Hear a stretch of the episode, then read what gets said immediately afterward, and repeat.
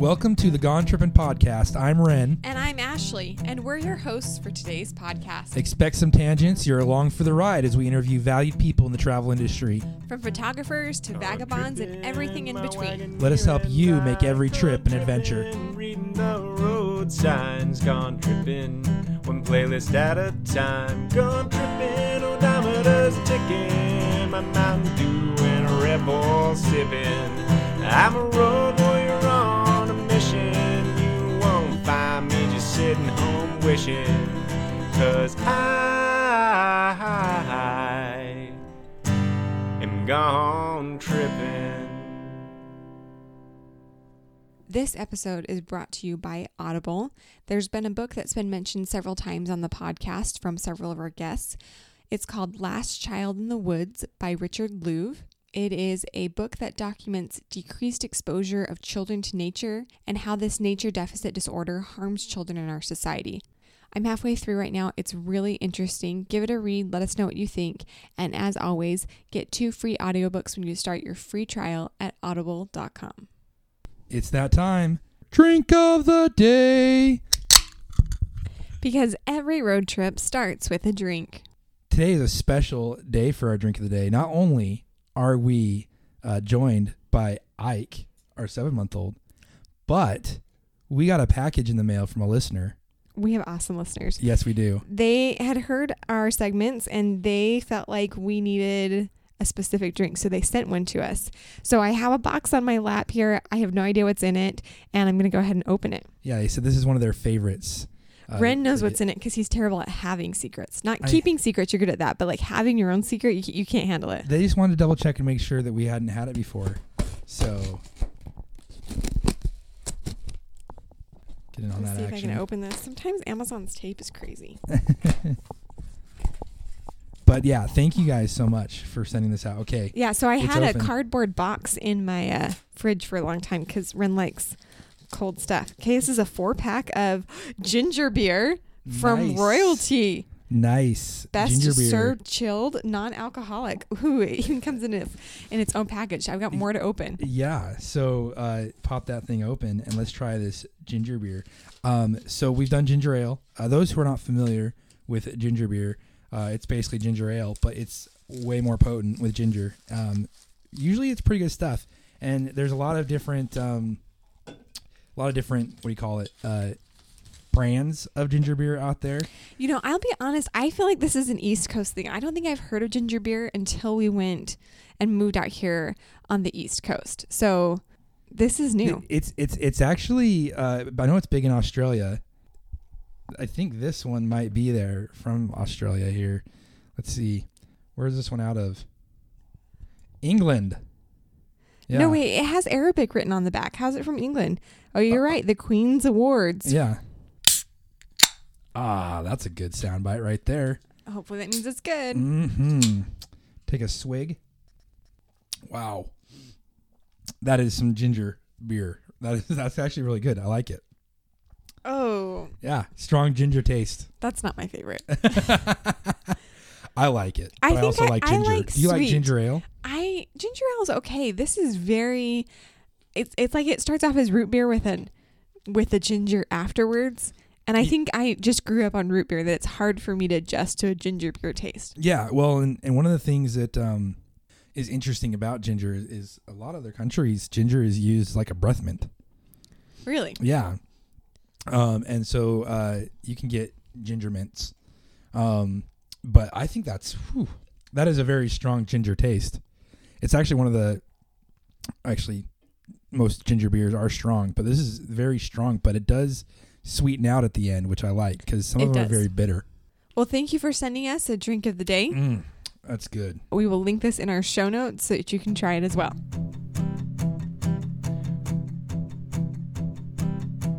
Today we have our guest. Her name is Ginny, and she's got a really awesome project that I'm excited to talk about. It's called 1000 Hours Outside. How are you, Ginny? I'm doing great today. How are you guys doing? Good. Why don't you start off by telling us a little bit about your project and how this came to be? Sure. Well, I'm a mom, like many others, and we had a bunch of kids right in a row, 3 and under 3 years. and we're just kind of, I was just kind of drowning in the everyday sort of activities and programs that you take kids to. And I had a friend who had read some work from a educator that lived in the 1800s that said children should be outside for 4 to 6 hours every day. And more so in the nice weather. I think she gave a caveat for, you know, we're in Michigan. So there's a little caveat for when it's poor conditions. That was my next question. It's too cold, but keep going. Yeah, too cold. So anyways, I thought it was kind of an outlandish idea because we were used to like 30 minutes of swim lessons or, you know, a 45-minute library program. But I had a friend who was kind of gung-ho about this idea. So she asked if we would meet up at a park with her from 9 to 1, 9 in the morning till 1 in the afternoon, and bring a picnic. And then we would, you know, go home for nap time. And I was kind of like, oh, well, like, what are we going to do? You know, this sounds kind of weird. So, but you know, you want to do stuff with your friends. So I brought along like a kickball, and I just didn't know what to expect. And, what ended up happening was that our kids just played. It was just kind of wild. You know, they ran around the grass. They, you know, tried climbing on logs. There was a little stream there, and they, you know, they were throwing rocks and feeding ducks and that sort of thing. And the time went by really fast. And I was going to say, that's a long time to commit to a friend that you'd stay there at the park that long. Yeah. But, you know, we sat on our picnic blanket. We each had a baby. We were nursing, and we had good conversation, and the kids got a ton of exercise. And it was like just this most refreshing. I won't ever forget it, actually, because our day to day was so hard. And all of a sudden, this 4-hour chunk, everybody loved it. Uh-huh. And so, we sort of started doing that on a regular basis. A couple times a week, we get together. And, you know, over the course of a year or so, we just noticed that the kids were really thriving, and they were healthy. And, you know, I came across some research, like Richard Louv has some stuff, Last Child in the Woods, about how this nature immersion is actually really good for children in all areas of their development. It's kind of what we were noticing just from doing it. Right. And one of Ren's guests previously had brought up that book, and I got kind of intrigued by it. And so I actually went and borrowed it, and I'm halfway through it. But it's that whole idea of like, let your kids play and getting back to playing. Well, I think that's one of those things right now that with technology, that electronics, you know, we had electronics growing up. They took up a lot of time, but now it's so readily available that you can, you know. It's so in your face. Yeah, and it's, you know, parents, it's one of those things where it's a good thing, but it's also a bad thing, because parents just got to the point where it's like, here, have a tablet, take care of yourself, and, you know. Well, it's right. Easy. It's easy to entertain your child on it, but I think we forget that it's also easy to just go to a park and sit on a blanket. Sure. Yeah. And so we were doing that for a couple years, and we would hike sometimes. And I kid you not, like, we never ran into one other kid. You know, there's other kids sometimes at the playgrounds, but on our hikes and out in the woods, sort of like that Richard Louv book, Last Child in the Woods, we just never saw anybody else. And so we were doing, like, you know, these 4 to 6 hour days, like, you know, 3 days a week or so. And over time figured out that it was about 1,000 hours a year. And then ironically, that's the same amount of time that kids are on screens every year. And so in America, I think that's the average. So it's about 1,200 hours, actually. But 1,000 hours sounds a little catchier. Yeah. So that we just thought, well, what would childhood be like if we sort of balanced this out? And that's where the challenge came from. That's where I think the key is the balance. I think that's the key word. A lot of times it's kind of funny because it's like, well, this is bad or this is bad. And most things can be bad if they're not balanced out. Orange juice is delicious, but right. if all you do is drink, 3 gallons of orange juice in a day, you're going to pay for it later. It's not a good thing to do. So, sure. Yeah. And I think therein sort of lies the problem, which is that there is a large imbalance.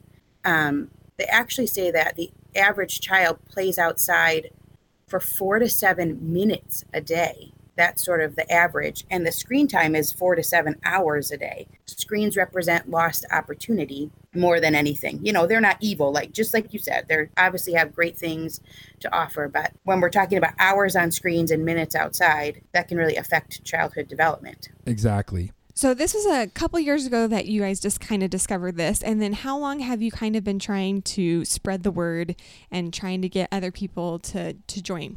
Well, we've had the blog up and down since 2013. You know, we have 5 kids. And so, you know, as other ones have come along, I mean, we lost the site for a little bit. You know how it goes with little ones. Yeah, so, you might even be hearing our little one in the background. So, no, we totally understand. Yeah. So since around 2013 and, you know, here and there, we're putting a little bit more to it once the babies are toddler stage. And so we think we're in a smooth sailing spot now with our youngest one being 2. So about 5 years, you know, on and off a little bit. So my one question is 1,000 hours almost sounds a little overwhelming. I mean, I love to send our kids outside. We actually have a fairly long backyard. And when our 8-year-old gets a little bit crazy and hyper in the good weather, we will tell her to go run outside, run to the trees and run back just to get some energy out and kind of calm down. She does. She totally loves it. And she thinks it's the greatest thing ever. And so it's not that we're anti-outside, but like 1,000 hours seems like an awful lot. See, that's where I think we differ, because I'm sitting there going, okay, that's like 41 days in a year. It doesn't, out of 365, 41 days, a little over 41 days. That doesn't seem like a lot out of when you put it in the big picture of 365 days. True, but right. I think part of it that's hard is to be like, okay, because do you keep track? Are you So saying- we actually do keep track. And this is sort of the thing, which, you know, I think to keep track of anything seems sort of overwhelming. But, you know, the recommendation, especially from, it's the physical therapists and the occupational therapists, I think, who are seeing the impact of children who are not going outside.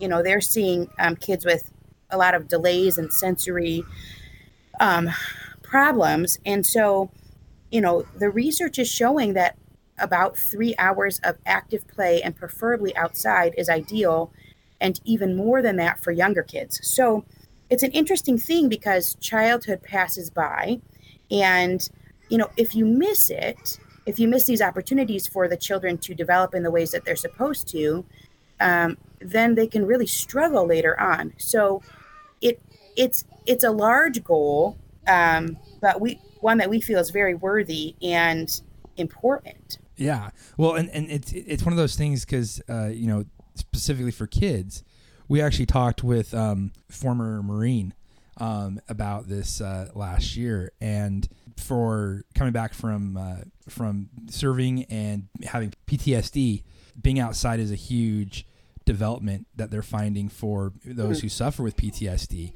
You imagine just, I mean, the oxygen they're getting, I don't know how you guys feel, but every time I go on a trip, and there's 2 things that happen. You get to a spot where you don't have cell service, and my body, it's like withdrawals. Like, oh, who am I talking to? Yeah, and I got to call somebody. Right. Nobody's texting me. What's going on?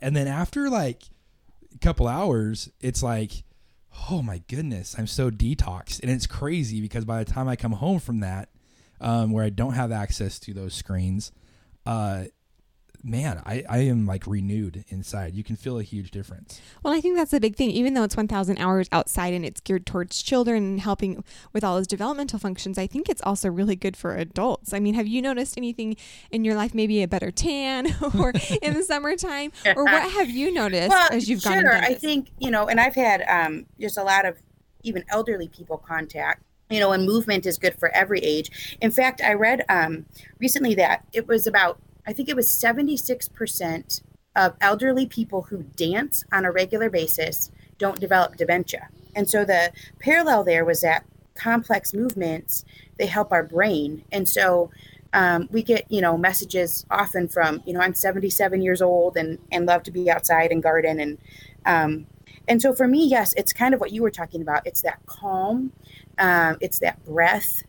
You know, for a mom, when you have so many things to do and when you're inside, that's kind of what you're thinking about. So I should be cleaning this, or I should be preparing this, or I should be, folding this laundry, right? But when you get outside, I think you get to be present with your children and present with yourself. And it's just a little bit of a reset. So it's been great for me as a mom, like mentally. One of the things that I think is interesting, and as a parent, you get a lot of time for reflection as you're talking with your kids. But our kids, they try to get a story before bedtime. Tell us about when you were a kid. And I'll tell them a story about when I was a kid, and I'll be sitting there telling them, like, oh my goodness, like I had it good when I was a kid, because we spent so much. Every one of my stories that I have is, so I was outside, and and it wasn't, even the one or two stories I would have that involved Nintendo games, because Nintendo was big when I was a kid. It was outside in our treehouse, having a sleepover. The Nintendo was outside the treehouse? Yeah. Your mom didn't want to deal with it. That's good. Yeah. And well, it kept us outside. So the ones who nobody wants to watch somebody play. Well, at least when we were younger, they didn't, but they get distracted by the 4 trampolines or, the grapes or whatever. And they, the other kids that weren't actually playing would go down the slide and go do stuff. Well, now it's your turn. This is where Ren and I differ, though, a little bit. So he grew up in Boise, that has fairly mild weather in the summer, but I grew up in Arizona in the desert. I mean, it's hot. Like, you go outside for too long and everyone's got heat stroke. And so, it's a very different... It's a very different environment, but like what you talked about, like in the winter time, there's sometimes, you got to adjust the hours and things. So what have you found that you do either when it's snowing outside, when it's crazy because you're in Michigan, or when it's too hot? I mean, what have you found that works best when the weather is not ideal?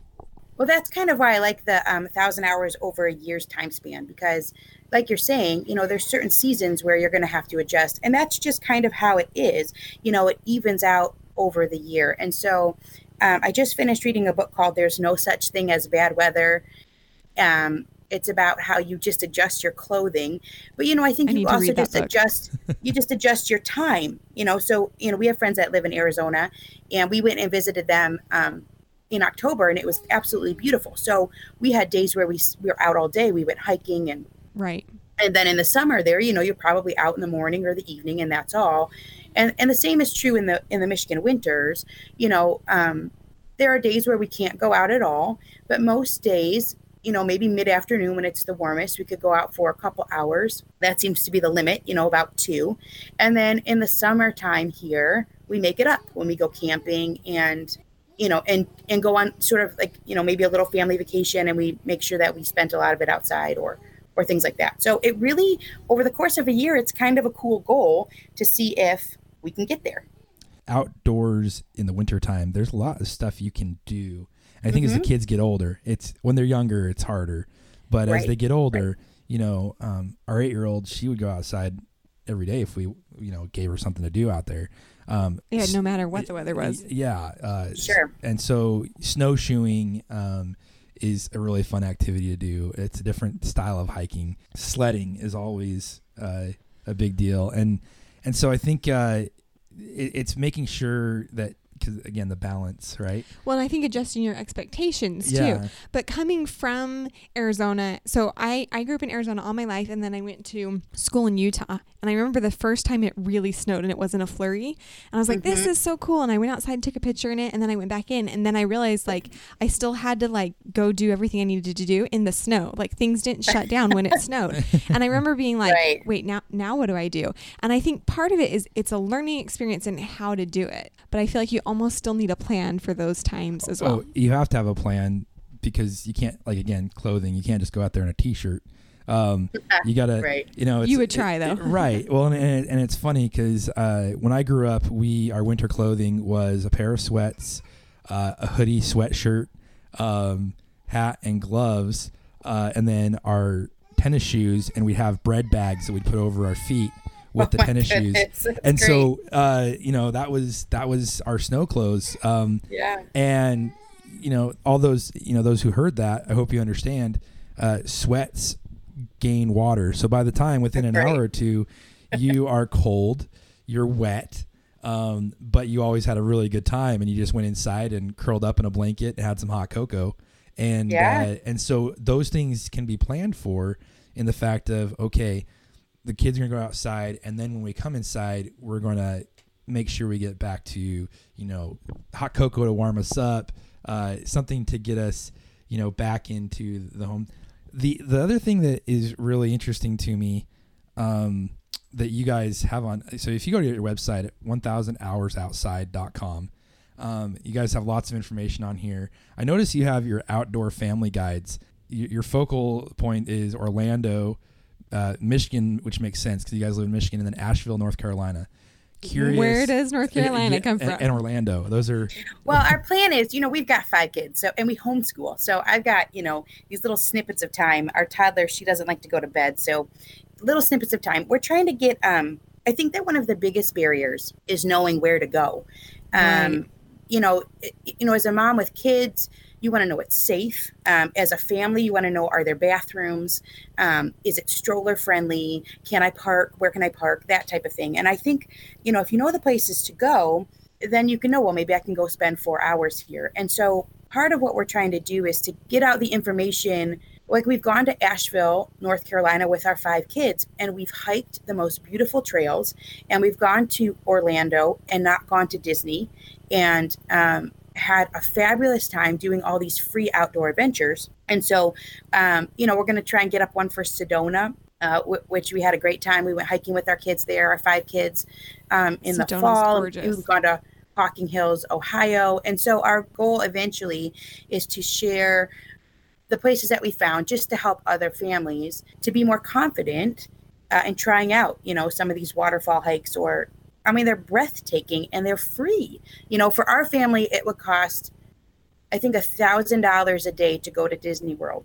Right. And, you know, some of these parks are, you know, like $9 a day for the whole family, you know, or something like that. And really, our memories are, you know, just as substantial. That's one of the things that I love to, you know, focus on. You know, it's the ROI, return on investment. And so that's a business term. I feel like in your travels, it counts as well. You know, we moved from Boise, Idaho out to Pennsylvania, and we had 2 cars that we were moving out here with 3 kids. And a bunch of stuff. And a lot of stuff stuffed in them. And a lot of stuff stuffed in them. And I think our gas total for that 10-day excursion was less than $500 for the 2 cars. Wow! And that's less than 1 ticket for us to fly out here.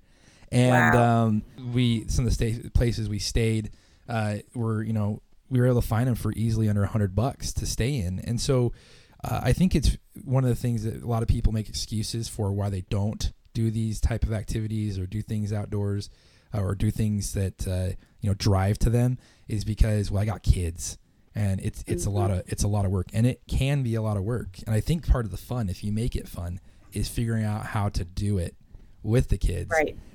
But it's totally worth it at the end when the kids go to school and they come home and like, oh, I had an assignment and it was my favorite place that I've ever visited. And they say, you know, Mount Rushmore.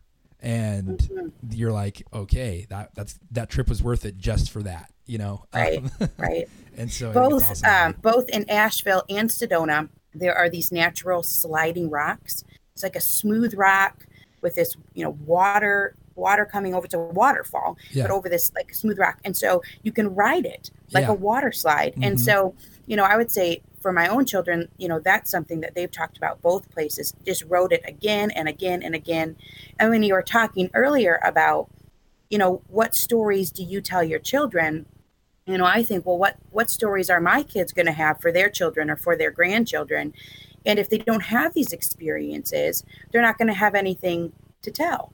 You know, these are the things we remember when we're outside and having all these sensory experiences. And it's one of those things where, with our kids, the fun aspect of going and doing something, you know, we talked a little bit about going outside, and we'll just kind of expand it with you a little bit here. But one of the things our kids like to do is to go to factories and do those free tours. Food factories. Let's be specific. Yeah. We like there food. You go.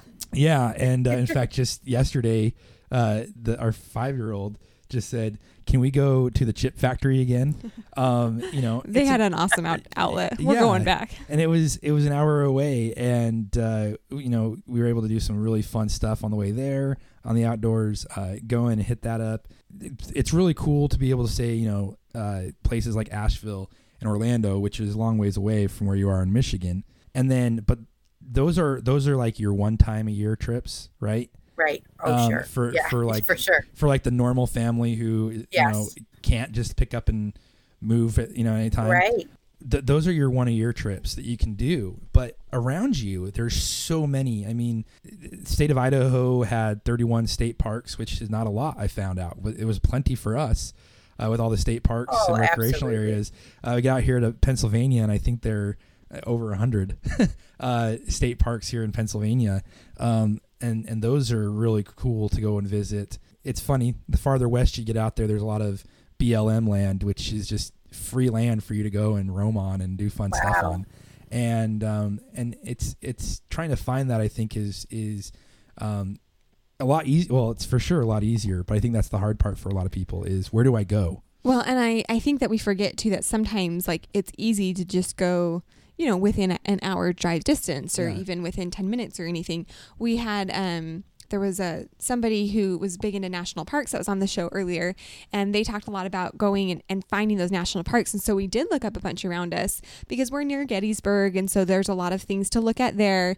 But there has been some awesome stuff that has made it on our list. There's a canal that we're going to go, and Ren doesn't know this yet, but we're going to go, and you can bike it and you can walk it. And there's all sorts of different things that I didn't realize were close to us because I hadn't looked before. Well, and there's just, I think that's like kind of the message is there's so much that you go back to the same spot and do something different. When we first moved out here, we went camping with some friends to a place called Ohiopyle State Park over in Western PA. About 6 months later, we were talking to a guest who did whitewater rafting on the river that we were skipping rocks on, and we had no clue that there was, you know, but there was whitewater rafting nearby. There was trails that more than the ones that we went on. There was 4 or 5 more waterfalls that we could have gone visited that we didn't visit, but we did see some other ones. So now we, you know, having that conversation and going and looking, and again, we bring this up, like especially the last few episodes over and over again.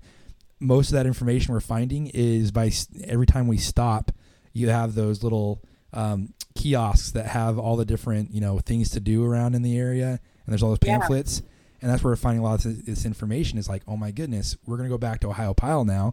And we're going to we don't have to do the exact same thing we did last time, which isn't a bad thing. There's a couple of things we'll probably do again, but there's a whole new treasure trove of things we can do in that area now.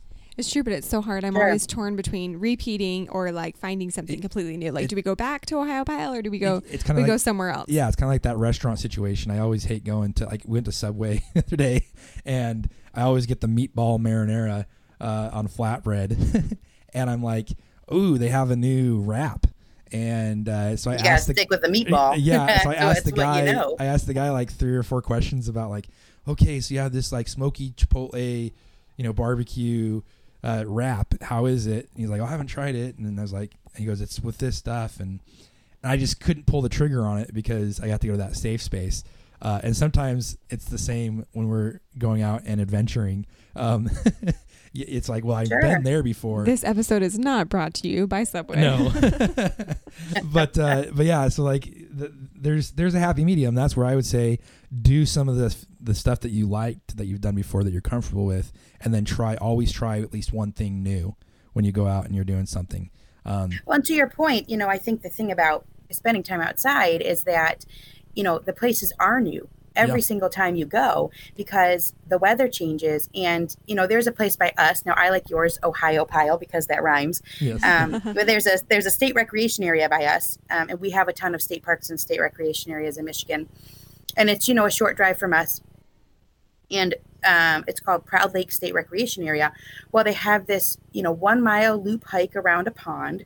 And, you know, at certain times of the year, we've seen snakes give birth to live young, and we've caught turtles. And, you know, at other times of the year, they release thousands of trout into the river. The DNR comes and the kids are able to take the trout in the nets and dump it into the water. And then, you know, when it's really hot, there's an area where the kids can swim, and there's this dam, and they can jump off the edge into this pool of water, and they can kayak there, and they can fish, and there's just trails everywhere. It's just one of those things where, you know, we could go every month and it's going to be a different place.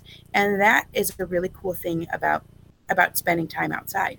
That's awesome. The other thing I think it's important about spending time outside too, with kids' development. I grew up, I don't remember this, the phrase, a little dirt don't hurt. I don't know if you guys use that one or not, but we never. I hate dirt. We lived. I know, that's why the story's coming up. But that's what like I grew up on was, oh, little dirt don't hurt, little dirt don't hurt. And I remember when and we decided to take the kids up to a place in Idaho called Shoshone Falls, which is beautiful. It's actually taller than Niagara Falls. Wow! And it's just out in the desert. Doesn't have as much water flow as Niagara does, but it's tall, beautiful falls. And so we went to go and see that, and there's some hiking and stuff you can do around the cliffs there. And so I went and did that with the kids. Ashley came, and then she took off with the youngest. And so it was just me and the girls. And so we were hiking, you know, some ways back, and there was some mud that they got stuck in. And so they got mud all over their flip-flops. And oh my goodness, it was like the world had ended. They were so distraught.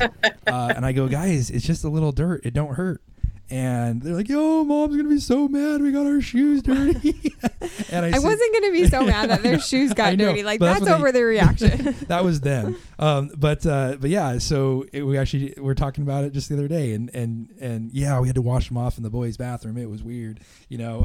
The girl said that. Yeah.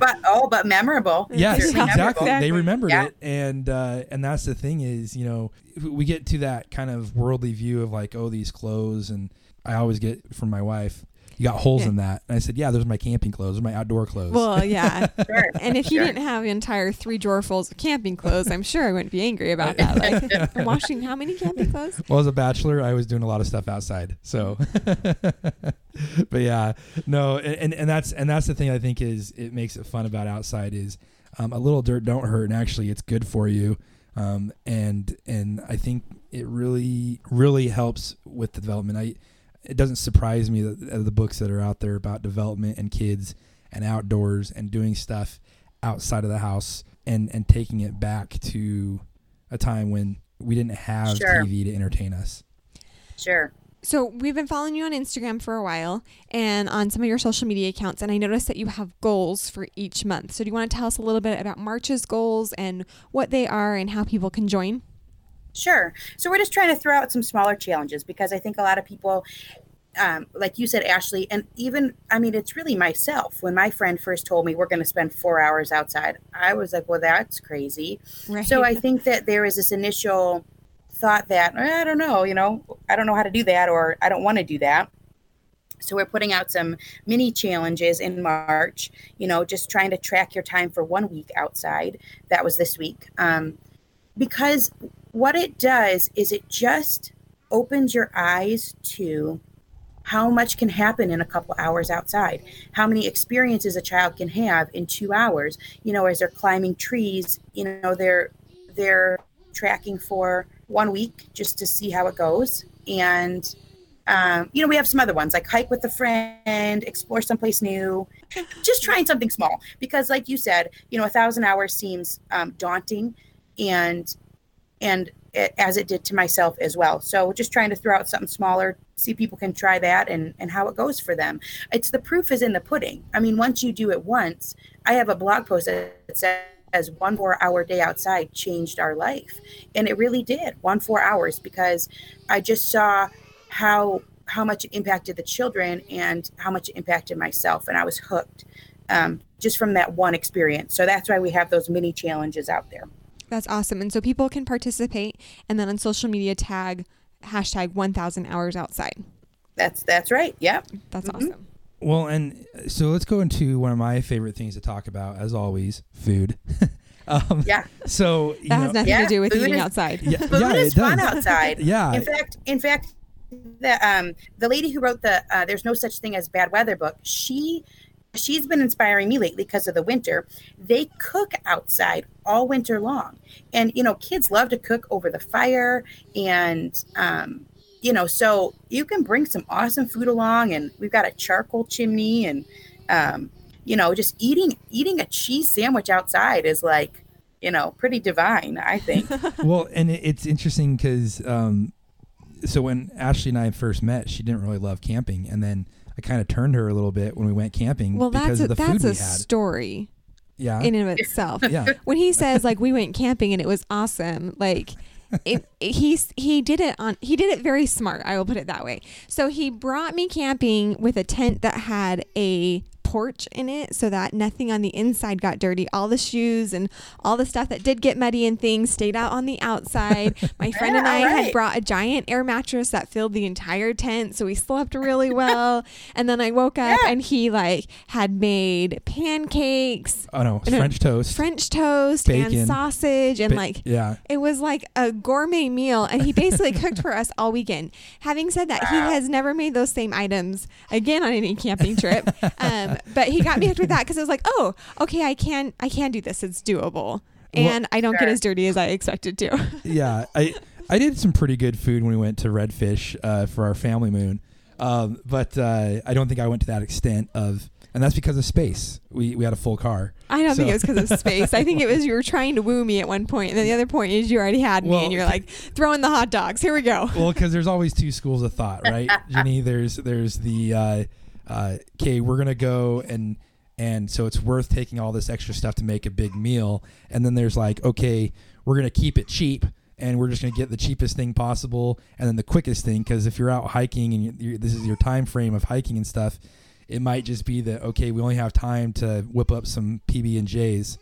Sure. And then of course, the other part of it is, kids are very stingy when it comes to what they'll actually eat. Although this is actually what I do love about camping. So we went to Redfish, like Ren had mentioned, and we had 3 kids with us. And that was the first time I think we were going for like longer than one night. So we were going for like 2 or 3 nights. Yeah.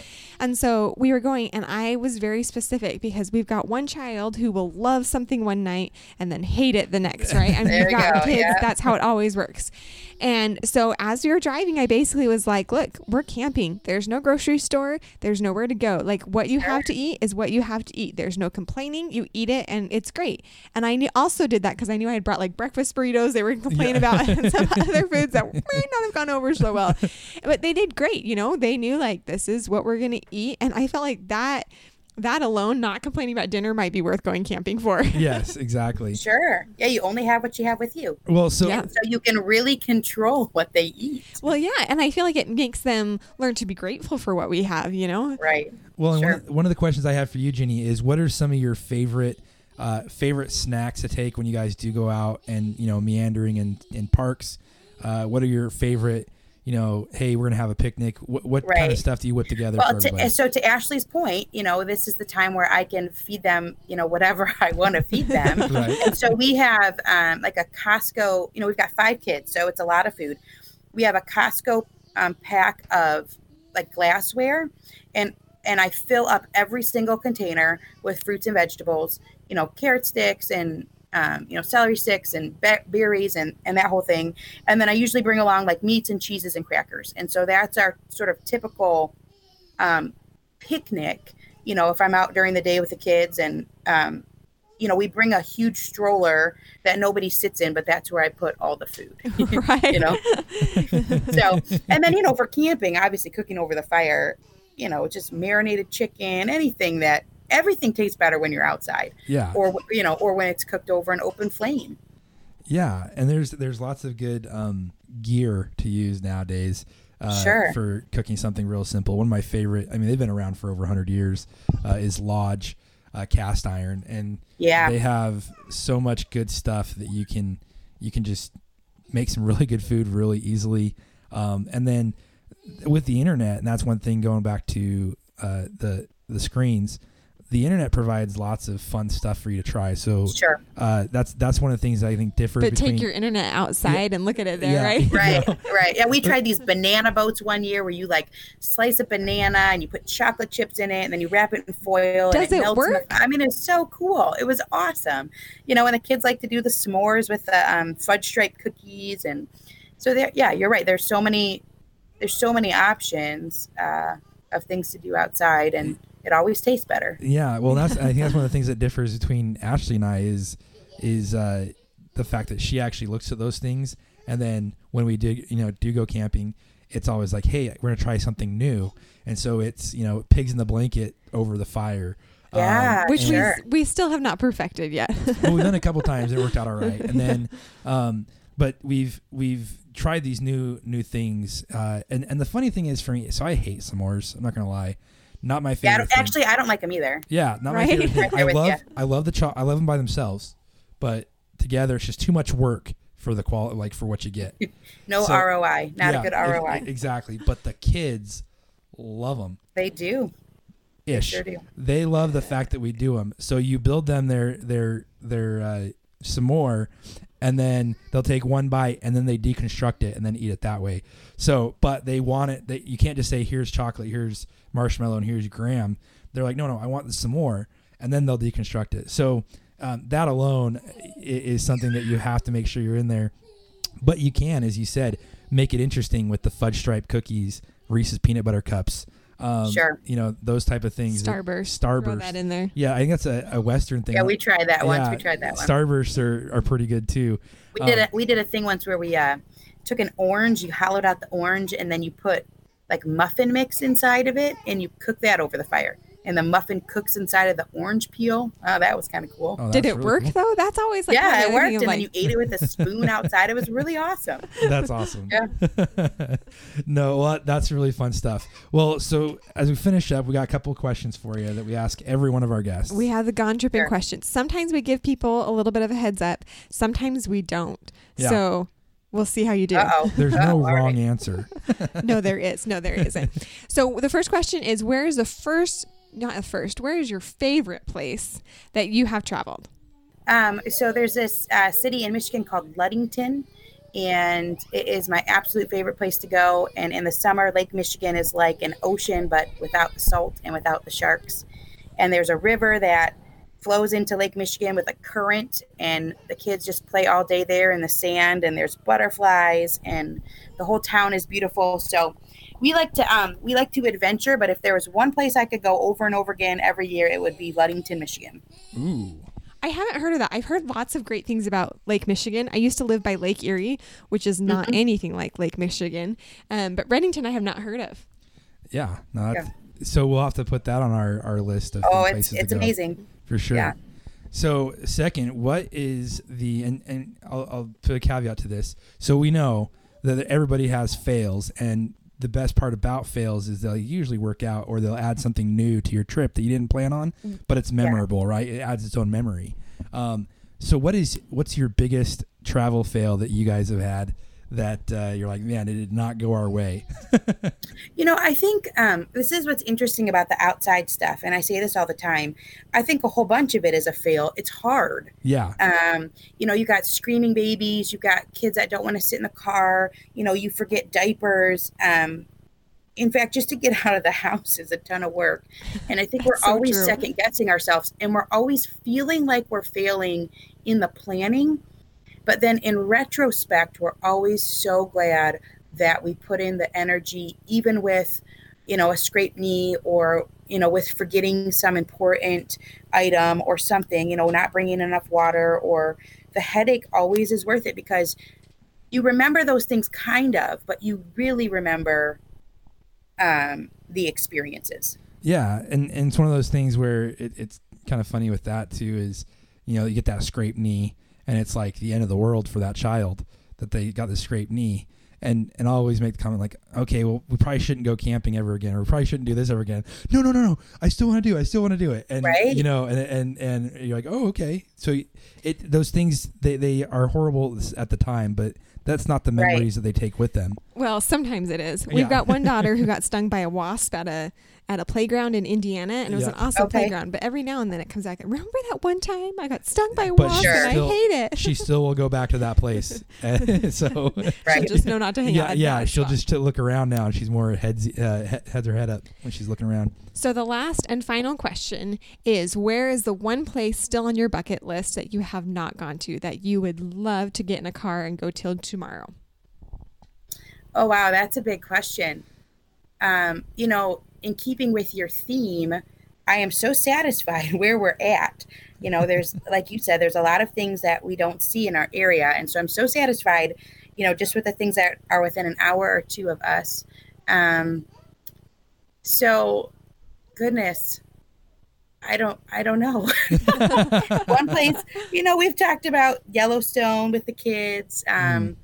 You know, we've talked about Hawaii with the kids.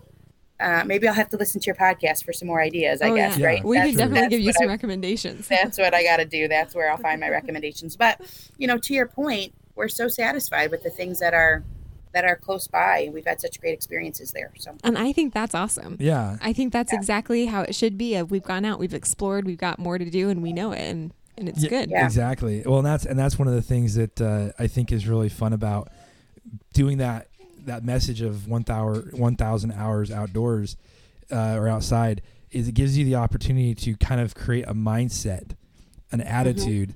And so when you are traveling, like we're doing a long distance road trip this summer to go see family in Arizona and Idaho. And as we create that attitude of seeing what's close by around us, well, you're driving on the freeway and you see a sign that says, hey, here's an exit to go see this, like we've done before. Sure. You're a little bit more willing to do it because your attitude is, I want to see what's nearby. And we don't always have to stop at the McDonald's. We can grab some $12 box meal, family meal, and then go to a park somewhere, and they're all around. They're close by. This episode is not sponsored by McDonald's either. Okay. If any food places would like to sponsor us, we'll take it, but not McDonald's or Subway. But and it's one of those things where I just think there's a lot of people miss. They try to get from point A to point B without actually, you know, smelling the roses nearby. Kind of create that mentality and that attitude of exploring. Yes. Exploring. And that is what we do. And, you know, we use a Google Maps because you can always search to see what parks and nature centers are near where you're at. And then we cross-reference with Instagram a lot. Social media is so great. You know, it's like if something pops up on Google Maps, it's got tons of reviews. And then you can easily look on Instagram and see who's been there in the past couple of weeks and what it's really like. You know, so when we road trip, we do the same thing. We're always looking for, you know, cool places we can stop off at and cool little nature spots. Yeah, no, for sure. Well, if you ever are in the western part and you're near Yellowstone, I would say if you're within an hour or two of Yellowstone, it's worth the trip. It is worth the trip. Sure. You're not going to see stuff like that anywhere in the world. So. Sure. Yeah. I went when I was a kid, but my kids haven't gone. Yeah. So we actually just got an offer to stay at a ranch in Montana. It's about 2 hours from Yellowstone, so we might be taking them up and. Oh, that'd be really cool. And doing the trek. It's like a 23-hour drive though. Yeah. So I hear you about the big road trips. Well, we just did that trip, and so we can tell you lots of good places to go. And that's awesome. There's Blue Bunny ice cream. That's ice cream capital of the world. They're on your way. Even if your kids are not into baseball, we stopped at where Field of Dreams was filmed, and they still have the field with the baseball, and it is one of the coolest places to go. It's not in, like, the corn doesn't grow until when, like, August? June. Between June and August, you'll have decent height. Like, corn in the outfield and stuff, but it was, like, our kids still love it, and they hadn't even seen the movie. Yeah. Wow. Yeah, so they want to, though, now, but... lots of good memories are outside. There's a lot of good memories in the home and that too, but outside and doing things, it's going to be healthy for them. It's going to be brain healthy for them. I think that's one of the big things. And then just, you know, bonding. There's no better bonding. Absolutely. And the kids remember every time that we've been outside and they've gotten to just run around and be free. So. For sure. Well, thank you so much for coming on and sharing your knowledge and sharing with us about 1,000 hours outside.